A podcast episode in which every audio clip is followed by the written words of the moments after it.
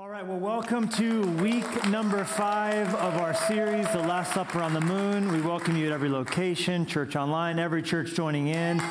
In this seven part series, we're discussing this book, which is all really our attempt to figure out what God has given us to bridge the gap from where we are to where we're meant to be. You cannot, I cannot get to the moon, try as we might. It is forever out of reach even though it seems like sometimes you could just reach out and grab it, uh, you can't. And similarly, at times, I think uh, a sense of happiness, a sense of blessing, a sense of what we really long for deep down, it, it can feel similarly out of reach.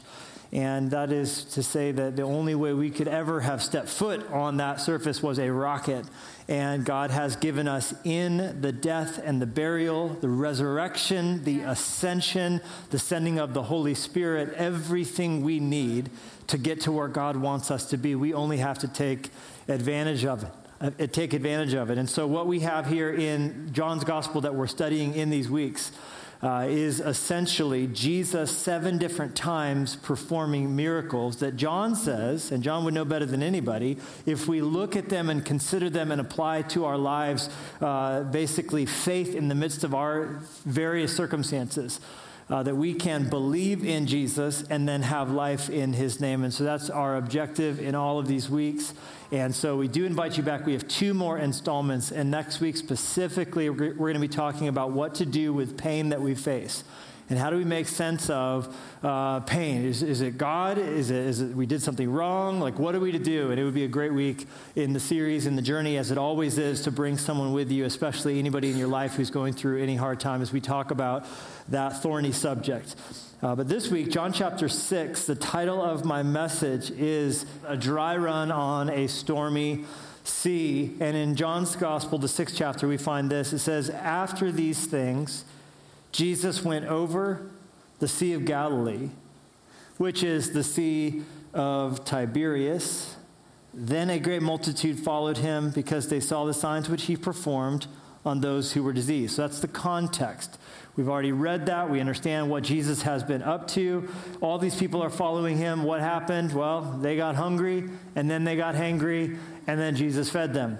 And they got really excited about him. In fact, they said, This is a fulfillment of Deuteronomy 18 15. This Jesus must be the long awaited promised Messiah. And so they all threw their lot in with him. And so you'll notice in verse 15, if you jump down there, it says, Therefore, when Jesus perceived that they were about to come and take him by force to make him their king, he departed again to the mountain by himself alone. Now, when evening came, his disciples went down to the sea, got into the boat, and went over the sea toward Capernaum. And it was already dark, and Jesus had not come to them. Then the sea arose because a great wind was blowing.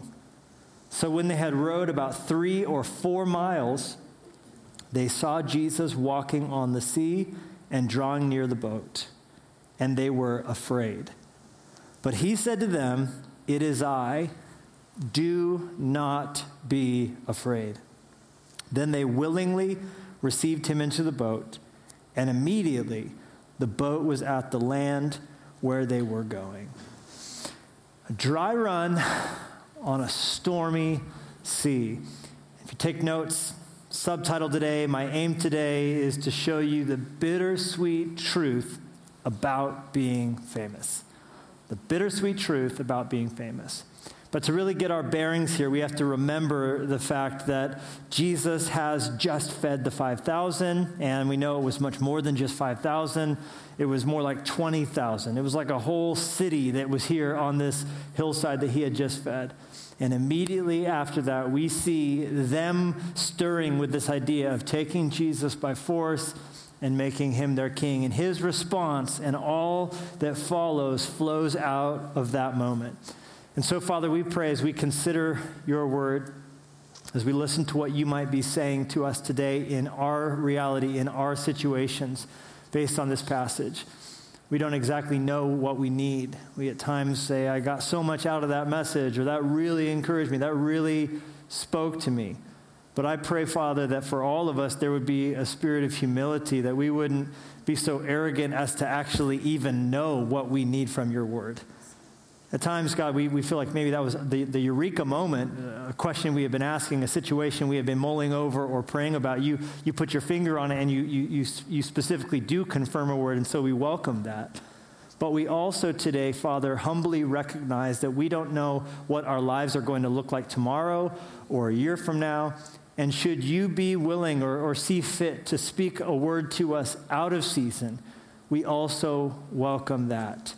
And so ultimately, we just say in this time of Bible study and considering your word and your presence here in our midst, we say that we want your will to be done and not ours. And above all things, if anyone is without God, without hope in this world, listening to this message in this moment, we pray that your spirit would draw them to yourself. And we ask this in Jesus' name. Amen. From the very beginning of the history of manned spaceflight, there has been an adversarial back and forth relationship between NASA astronauts and NASA doctors. These the astronauts, these brave uh, individuals who were going to go boldly where no one had gone before, were putting their lives on the line. But the doctors were there at every step and turn to make things difficult and to postulate that, uh, that what they were doing was going to kill them. And so it, it had gone too far. In fact, uh, by the doctors, it was proposed that if a man ever flew, just even the, the forces of, of takeoff, the forces sustained blasting off of this planet might very well kill him. It might stun them. It might uh, be so bad to the, the body that they could completely black out and not be able to handle, handle it at all. And so they put astronauts in centrifuges and spun them around to simulate the feeling of, of being blasted off the Earth. And, and you know, they, they were able to handle it. And so what did the doctors do? They said, well, well, sure. In fact, we always secretly suspected it would be fine. But if they did this, if they, uh, you know, felt the forces of gravity all of a sudden gone. Because, of course, if you leave the planet, you're not being held down to it like we all are. And, and so, if an astronaut leaves gravity, gravity might be more important than we know. In fact, gravity might have a, a binding agent. And they said, in a, here's a direct quote even a few seconds of weightlessness could actually cause the body to be unable to swallow. And so, fluids and nutrients won't be able to reach the stomach and be assimilated. And the heart and lungs could become confused best or inca- incapacitated completely at worst. And so they said, hmm, how can we, how, okay, they figured out if you take a plane and you take it up really high and then drop it down really low and then go really high, you do what's called a parabola. And that parabola in the middle of it will have about 25 seconds of, of weightlessness. And so we can figure out exactly what zero G feels like, exactly what one sixth gravity feels like, which is what it's like on the moon. And so these planes, they had a nickname for them. They called them vomit comets. Because you can imagine it's a padded plane, and now you're just there waiting, and all of a sudden it starts this parabola, and they would tell you, here it is. And so they would do it suited up in space, all the different things they would try and do every piece of the mission over and over and over and over and over again during these different parabolas. And, and uh, they, they, they got weightless, and they, they said, we know what they did? They, they, they, flew over to grab some food and tried to swallow it. Turns out you could swallow food in space. And turns out your heart and lungs didn't get confused. And the doctor said, Well, sure. In fact, most of us actually believed it was going to be fine. We were just being careful for your sake. But here, listen, if you experience sustained weightless, you see where this is going. The new theory became if you were to be subjected to even 10 minutes of weightlessness, the eye, uh, which was being held together by gravity, would just rupture. It would just, it would just turn into a puddle in your eye socket. So Alan Shepard, he gets launched in the very first 15 minute rocket ride. And, and what did they, they're waiting. How do your eyes feel, Alan? He's like, I can see, I can see, I can see. Did they turn into puddles in your, in your? No, I'm fine, I'm fine, I'm fine. Okay. And the doctor said, well, sure, sure, sure, sure but sustained exposure to radiation, even inside the ship, even inside your suit, even doing what was called the barbecue mode, where the spaceship would spin like a rotisserie chicken all the way to the moon, so it would be evenly getting sun and not sun and, and all the rest. And, and they said, if you do that, let me tell you, uh, it's going to sterilize a man. It's going to mutate the DNA. They could turn into some sort of an X Man. It could burn the retinas. They said that it could confuse the autonomic nervous system, and your whole whole body would just basically control alt delete and shut down and not vital functions would would shut off. And so they they did a really long gemini flight. They kept people in, in space for almost 14 days which was the longest it could possibly ever take under any circumstance to get to the moon and back. And it smelled real bad when they got back. They had been in a cabin the size of a volkswagen bug for 14 days with no ability to shower in fact, the Navy frogmen who opened the, the, the, door to greet them in the ocean retched right there on the spot when he smelled the odor coming out of the, the cabin. But, but no one had turned into Cyclops or the Beast or Wolverine or, or anything. And, and uh, Michael Collins, one of the, the crew members of Apollo 11, had this to say about the doctors. He said, Living and working with these people was like having an aunt who lives in a haunted house or a close friend who sincerely believes in astrology and can't stop talking about it, especially delighting in reading you your horoscope on bad days. None of it is to be believed, but it's pretty difficult to ignore. Now, interestingly enough, in all of the pages upon pages of, of things that were written, cautions about what spaceflight could do, and of course, the doctors were doing their best. They're trying to keep the astronauts safe. We know there are a thousand ways to die when you're in space. It's an, it's an, an unforgiving environment, to say the least. But but what's funny is all the theories about what they thought would be harmful and what they thought could hurt the astronauts and what they thought would be dangerous to the astronauts that had them always, you know, raising their hand up and uh, hold on a second and all, all the rest. There was very little and almost no communication at all about what it would be like for an astronaut if the mission was successful and they got back to life on Earth. Because, as many astronauts put it, by far the most dangerous aspect of the mission was dealing with the unexpected, un, un, unexpected consequences of all of a sudden being thrust into the limelight as celebrities back home on planet Earth. How interesting that it wasn't the radiation, it wasn't the lack of gravity, it wasn't the G forces sustained on riding the Saturn V rocket. It was, it was all of a sudden now being back on Earth and having the disorienting reality of fame and, and everyone knowing who you are and everyone wanting a piece of you.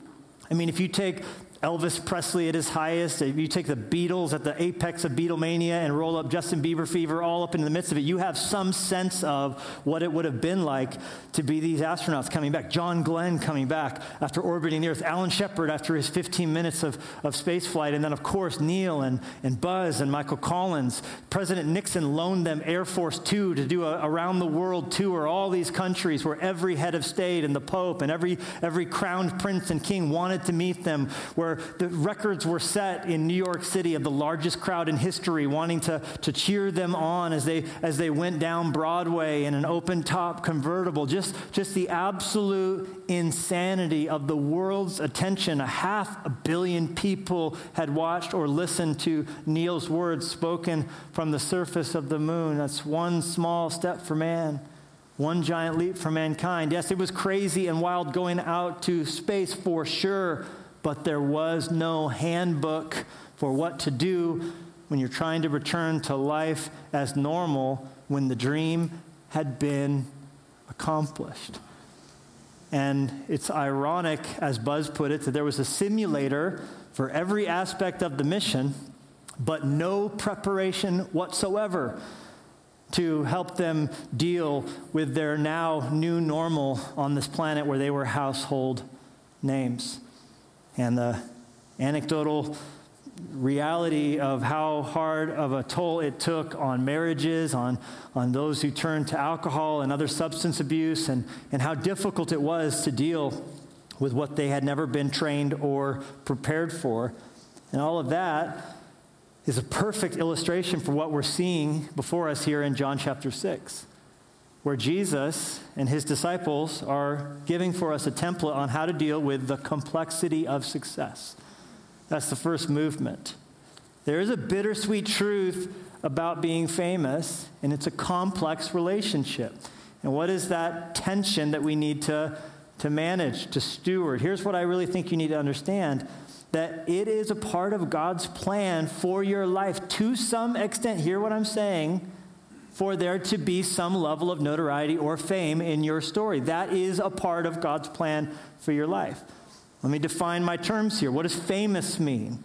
We're living in a time when, when fame and, and, and what it's going to do and what it's going to mean and what people are willing to do to get it is so misunderstood. But the actual simple definition of the word famous is known about by many people. That's what that adjective means known about by many people. Now, I believe, hear me, that as you follow God, there will be an increasing amount of that that you are meant to use for good and not for evil. If you're going to approach your life, your calling, if you're going to approach going to school, if you're going to approach sports, if you're going to approach uh, the, the business you're meant to start, the ministry you're a part of, where you say, I want to honor and glorify God with everything I say and with everything I do, then what's going to happen? Well, you're not going to cut corners. You're going to you're going to under promise and over deliver. You're going to esteem other people better than yourself and you're going to always have this mentality of excellence mixed with generosity. And I'm telling you, where there is that servant heart, but that high quality standard and that spirit that's not just in it for me, me, me, t- you will separate yourself from the majority of people out there. And I believe that is God's call for all of us. In fact, we see that over the, the pages of Scripture. One of my favorite verses of this is Proverbs chapter 22, verse 29. I referenced this this week when we was speaking to our residents and our college students here at the church. It says, Do you see a man who excels in his work? He will stand before kings, he will not stand before unknown men. There are so many places I could point you to in Scripture to see this principle exemplified. But uh, uh, let's pick King Saul when he was having moods, bad moods. In the Bible, he had chronic bad moods, and we don't know exactly what it looked like, a headache or whatever. But the only thing that would help him in his bad mood was doing what you and I can do turn to Spotify and put on some worship music. It helped him to listen to some sweet, soothing harp music. And he wanted someone who would honor God. And the Bible says that he asked for the best harpist in the land. And so they went out looking for the best harpist. And you know who they found? They found David, the sweet psalmist of Israel, who would use all of his alone time when he was taking care of his dad's sheep, working on his harp playing, worship, leading, song leading. He was writing these songs. No one ever, he never thought anybody was going to hear Psalm 23. He just wrote that between him and God. He never thought anybody was going to ever need these songs, but he was, he was the best heart. He, he, he practiced till his fingers bled. No one played better than him. So when the king's men went out looking for a harp player, do you know who they, they, they looked for? The, do you see a man who excels in his harp playing? He shall stand before kings. He will not stand before. Un- David fulfilled prophecy when he's this little kid there playing his harp before the king. And whether you're a furniture maker or a home builder or an architect or a plumber or a school teacher, if you have the spirit that says, if God's in me, excellence is going to come out of me. If God's in me, integrity is going to flow through me. If God's in me, I'm to I'm not going to rip people off when I can. I'm not going to I'm not going to use people. I'm not I'm going to I'm going to always honor God in what I do. I'm telling you, whatever industry you're in, there will be a sense in, in where people know about you. Well, who should I use for this? Who should I use for this? And that is going to get out there, and God's going to be able to bless you. And if with that blessing, you choose to say, out of that blessing, there's going to be more generosity because I now have more, I can now do more. Uh, if you have that spirit that, like the book of Proverbs puts it, I love this verse, 1124, the world of the generous gets larger and larger the world of the stingy gets smaller and smaller. And so now, with that bigger life that comes from that blessing, that comes from, hey, I'm just going to honor God with what I do, and more people are going to want to listen to you and want to listen to what you have to say. And regardless of what industry you're in, there's a sense in which what, when you set yourself apart in that way, that people are just going to want what's on your life. They're going to want to be around you, they're going to want to do things with you. And as that happens, if with your bigger life that you now have the opportunity to steward, you say, I'm not just going to do more for me, I'm going to do more for the kingdom, I'm going to do more for the world. Because I have more, I can now do more. I can be positioned to be leveraged. I just love this way of thinking because it says, like, the prosperity is for a purpose. The blessing God wants to trust entrust to me is so that more things can flow through me, and so the cycle just continues. If you want one just little glimpse of what this looks like lived out in a life, look at Daniel. Daniel was not a pastor. Daniel ended up being a prophet, but he was a secular government employee. But he conducted himself in such a way where it, it was said of him, a different spirit was found in Daniel. And he distinguished himself from every other person who was in the king's cabinet. And so, what did the king want? To give Daniel more opportunity, to give Daniel greater responsibility within his administration. It came to a place where he's like, Bro, let me give you a purple robe. Let me give you a gold chain. And Daniel was like, Bro, gold's not my thing, and purple's not my color, but I'm here to serve you because I honor God. And no matter what the king entrusted to Daniel's care, he always, always, always pointed back to God. He shows us someone stewarding well the complexity of success. So that's the good side of it. The good side of it is that there's a call on your life that you, Matthew 5, verse 16, would let your light so shine before men that they may see your good work and what? Glorify your Father in heaven. That sounds to me like celebrity. That sounds like to me like there's people celebrating you because they see what's in you and it makes them glorify your Father in heaven. Because when people are saying, Man, I want something to do with you, you're the, you're the greatest thing since sliced bread in this regard, please tell me your secret. You're like, I don't think you're going to like it, but here's the deal I just want to honor God. I just want to love people. That's why I don't cut corners. That's why I lead with integrity. That's why I take care of people. That's why at times I do things I don't have to do and even wouldn't make good worldly sense. So every time I get paid, every time I get blessed, my mentality is how do I bless the kingdom? That's why I tithe. That's why I give. And they're going to go, you're right. I didn't want to know about that. But that's, I'm telling you, you just, you just, those principles, they work. And when applied, it's going to cause there to be more notoriety in your life than there was before. This is just simple mechanics. Philippians 2.15, as you serve God, that you may become blameless and harmless, children of God, without fault in the midst of a crooked and perverse generation, see it again, among whom you shine as lights in the world. What's the definition of famous? More people know. If you're shining brightly in a dark world, newsflash, people are going to see you and going to notice. But I said there's a bittersweet truth about being famous, and that's the sweet side.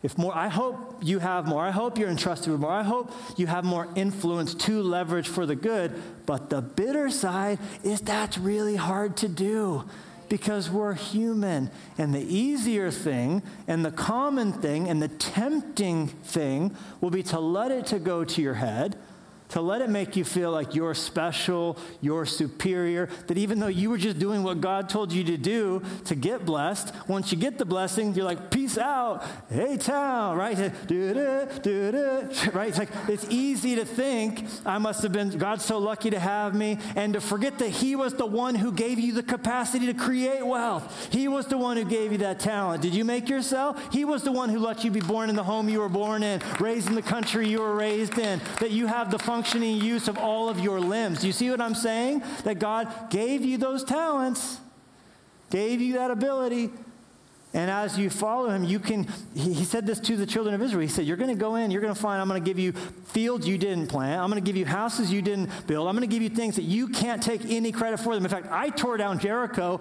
I got you across the Red Sea. I fed you with manna in the wilderness. I brought you out of Egypt with my right hand. So don't you get into the land and then think like you just. It's, it's easy, though, to get born on, on third and think you hit a triple and to have God give you everything, but then to walk around like the mighty king who said, Look at the mighty city that I have built. Look at what I have done with my. And, and that causes madness. That causes madness. When you have success in your hand, great, you can use it for the kingdom. When you let it into your heart and you begin to think you're something special, that's where the bitter side of it comes in. Jesus knew the disciples were in just such a danger which is why, as 20,000 people are chanting, Jesus, Jesus, Jesus, he's like, we need to get out of here. Get out of here. He snuck them out of there and got them in a boat. He said, We're leaving. And, and if you're the disciples, you are super confused because they got on Team Jesus to start a revolution. Do you want a revolution? Woo, woo. They're like, We do. We're ready for it. They were fired up on it. And so now the chanting mob is saying, Jesus for king, Jesus for prez, give us some sweet victory. And they're like, I am, we are on, we bet on the right horse, didn't we, boys? They're high fiving each other. They're, they're, they're practicing the regal look for when they're sitting at Jesus' right hand and his left hand. And he's like, get in the boat. He's like, get, they're like, get in the, get in the what? Get in the what? We're out of here. Jesus perceived that they were going to take him by force and to make him king. How did he perceive such thing? He was finely tuned to the Holy Spirit of God. And you need to be too. To stay grounded and to handle all that God wants to trust to you, you're going to need a relationship with the Holy Spirit, which is why Jesus put them in a boat and got them out of there. Because, man, they were so weak, they would be at the front of this mob, kill the beast, like with their pitchfork and their lanterns, you know. Get them in the boat. He's going to spend time alone with his Father in prayer. He, this, this, should, this should give you pause. They're about to get terrified by the waves of a storm but he was more afraid of the attention of the people and the storm of attention that was on him. Taking that more seriously, one commentary put it this way, and I quote He knew there was more danger in the favor of the crowd than in the fury of the storm. We tend to be freaked out the most by, by waves of trials. We should perhaps be more sober, more cautious by the wave of popularity. Because if you live by it, y'all, how many you know you're going to die by it too? So Jesus got them away and he extricated himself all sneaky Jesus like from the 20,000 people and got by himself. Why? Because he knew they wanted to make him king, but he wanted to spend time with the king, with his heavenly father, just like you need to. If you're not going to be fooled by success, if you're going to, like Rudyard Kipling put it, tr- meet with triumph and disaster and treat those two impostors just the same. In his beloved poem, If, if you can do that, he says at the end of the poem, yours is the earth and everything in it. So Jesus wasn't fooled by this crown because he knew it wasn't real. He knew these people didn't have a crown to give him. Their favor, their attention, they didn't mean anything to him. All he cared about was what his father wanted for him. And he knew he could please the people but fail his mission at the exact same time. Why? They were offering him what the devil offered him in the wilderness a crown without a cross. And he knew there could be no crown for any of us if he wasn't willing to face the cross. And so he said to the devil, Get thee behind me, Satan. I'm not going on this ride. This is a temptation. And so the, the bigger your life gets, the more you have to stay on your knees to spot the temptations that are going to open up for you. Not every opportunity is from God. You need to be listening to the Holy Spirit to know the difference. That's the complexity of success. Secondly, there's a problem with obedience. This is the part of the sermon where you're supposed to go, say, What? Levi, there's a problem with disobedience. Yeah, there's plenty of those. But the way I read the text, there's a problem with obedience. And that is, these disciples are now in a storm that Jesus sent them into. What does that mean? That means we serve a God who is willing to send his children into storms. It would be tempting to think every storm you face is the devil, every storm you face is the devil, or every storm you're facing is because you did something stupid. Now, to be clear, the devil does do stuff, and you and I are stupid, right? So we are more than capable of facing storms because we did something dumb, right? Thanks be to God that He helps us with both of those storms. But this is a different category. This is not a storm that was brought by the devil, and it's not a storm that the disciples faced because they did something wrong. In fact, as I read it, this is a storm they went into because they did something right.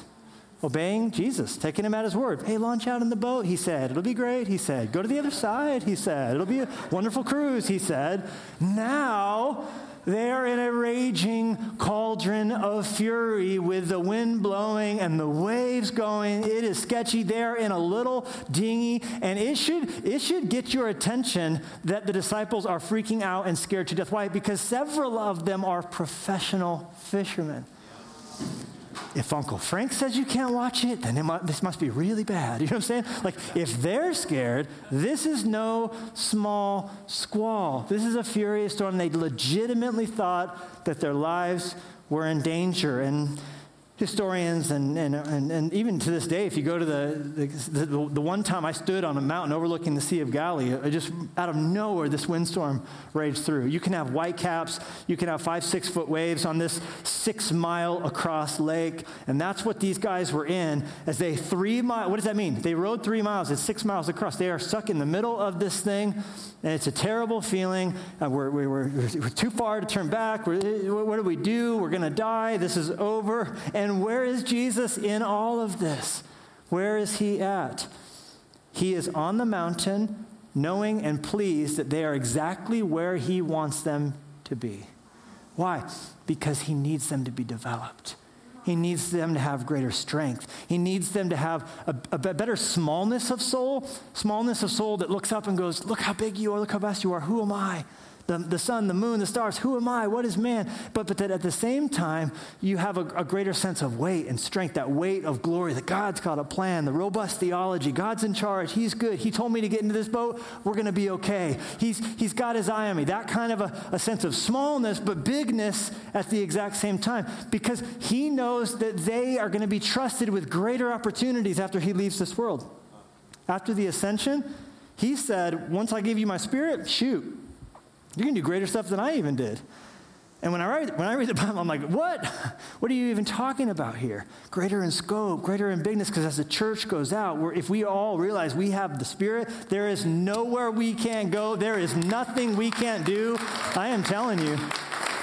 And it would get crazy for the disciples. I mean, you think about Paul. Paul would come to a place where in his life he would go to preach in a city. Acts chapter 19, verse 11.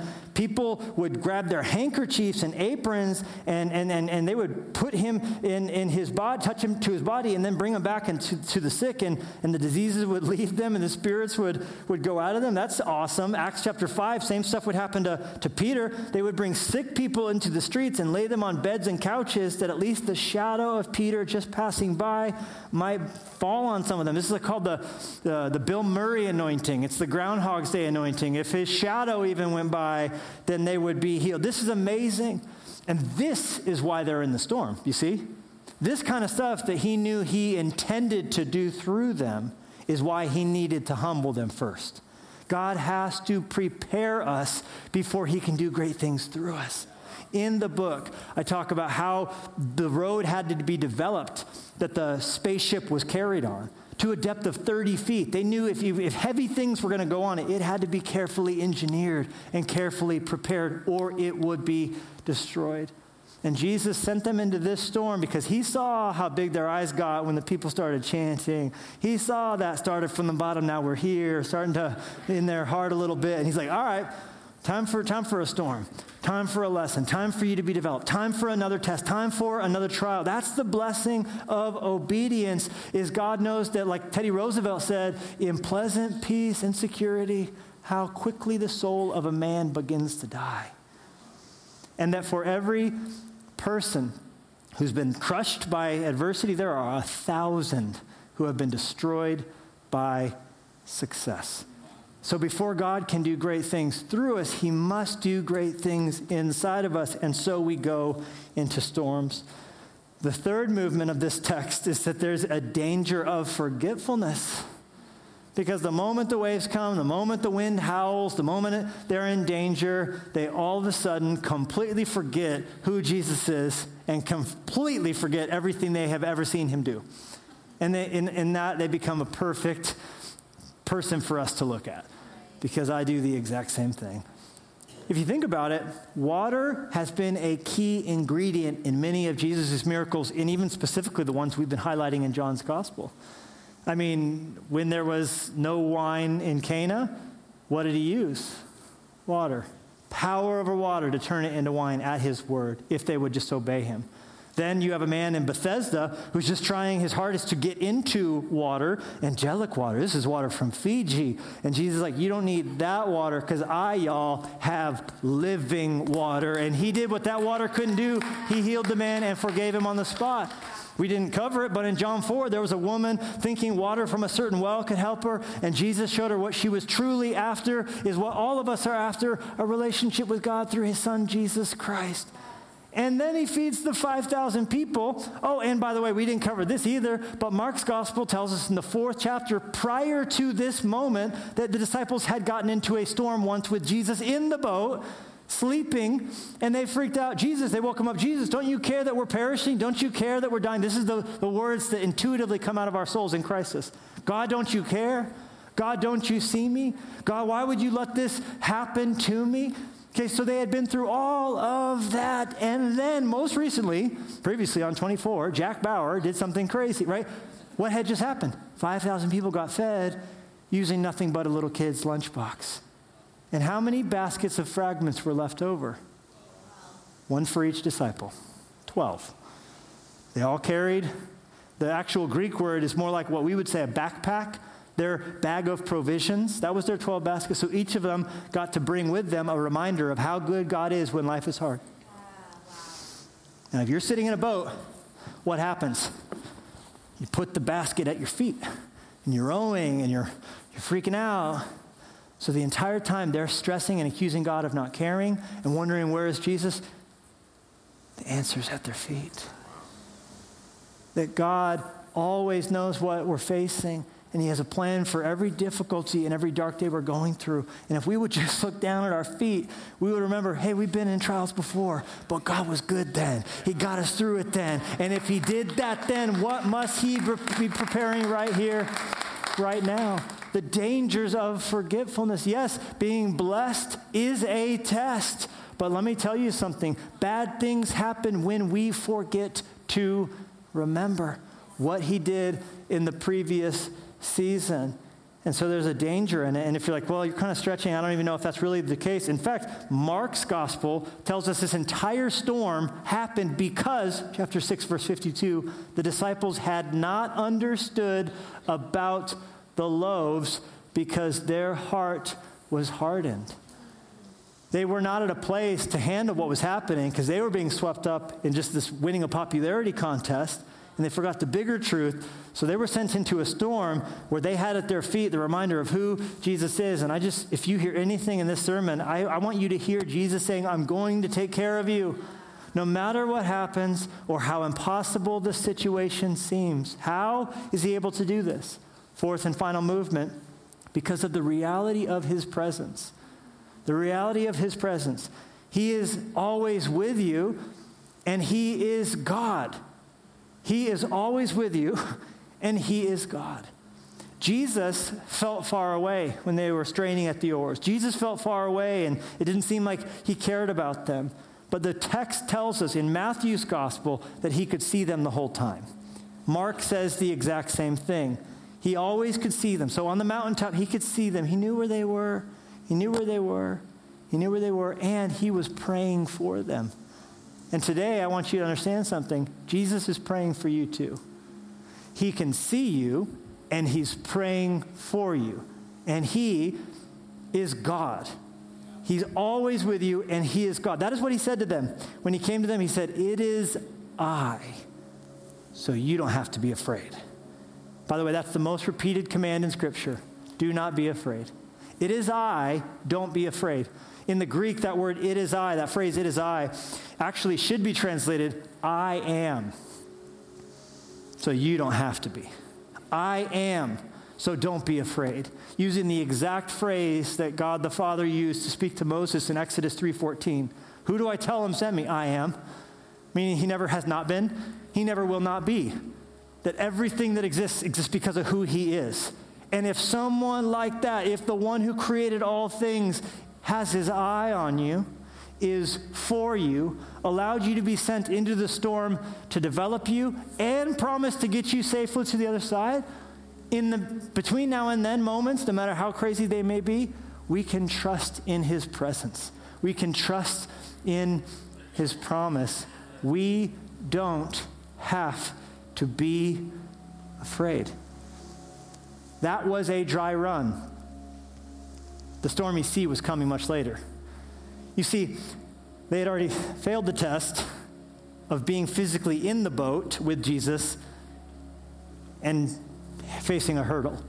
Don't you care that we're dying? Okay, well, now they got through it. He's like, How, how could you not believe? I was here sleeping the whole time. It's okay. I rebuked the wind and the waves. You're fine.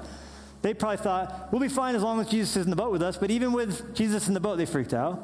So now they're at level two. They're at the next level, which is he's on a mountain there in the boat. And they, complete the, they completely forget the lesson and stress out. But the whole time he was trying to get them ready for when he was not on a mountain a few miles away, but in heaven, a different dimension away, where he would still be interceding for them, still be praying for them. You, you see, that was a dry run for what we're facing today. We are on a stormy sea. We are going through challenges. We are dealing with the complexity, complexity of success. We're dealing with all of those difficulties, and at our feet are reminders of what He did in previous seasons. And He is saying, I am with you. I walk on what you're most afraid of. He came sauntering on the storm. There are different words in languages, of course, for different things. We could say walk, skip, run, trot, amble, saunter.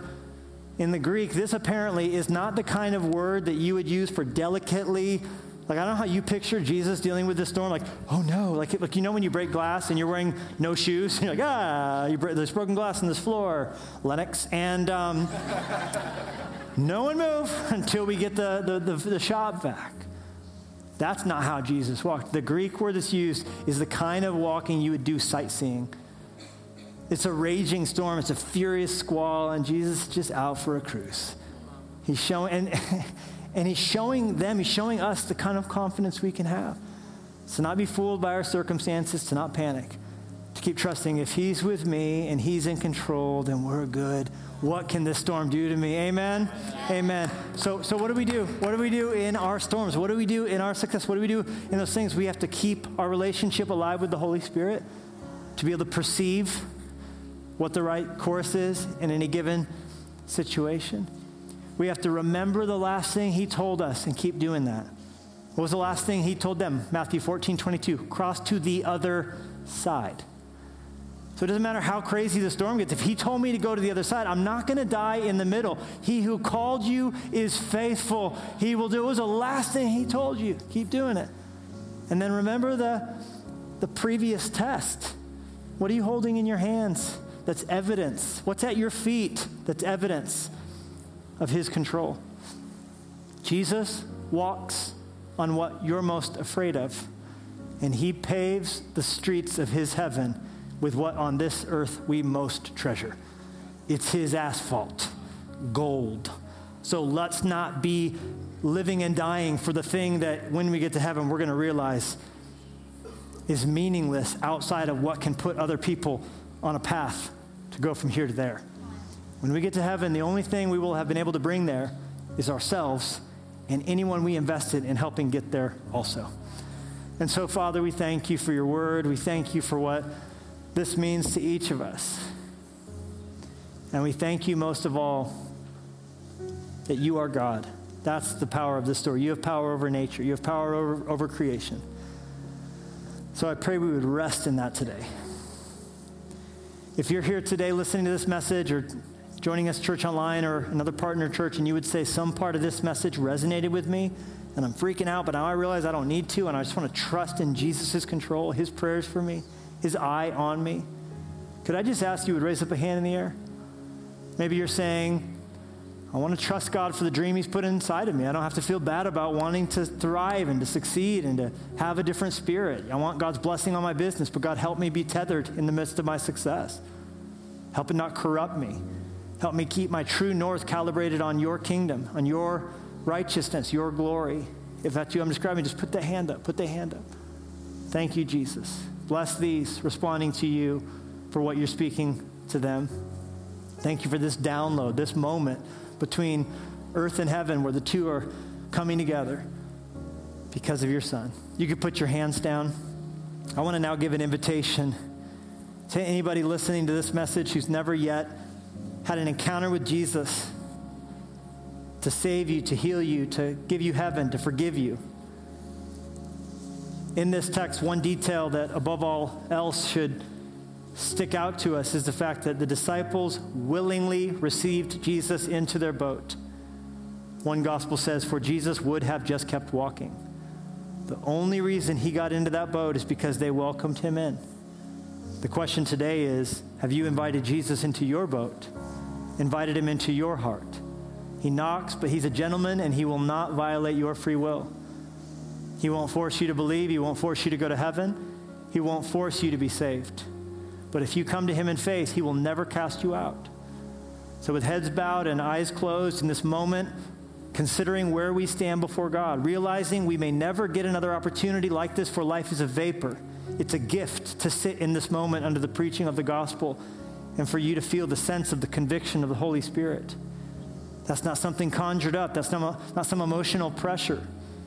That's your God who loves you, who will do anything short of violating your free will to save you, saying, Come, come, let me in, let me in, let me into your heart and save you.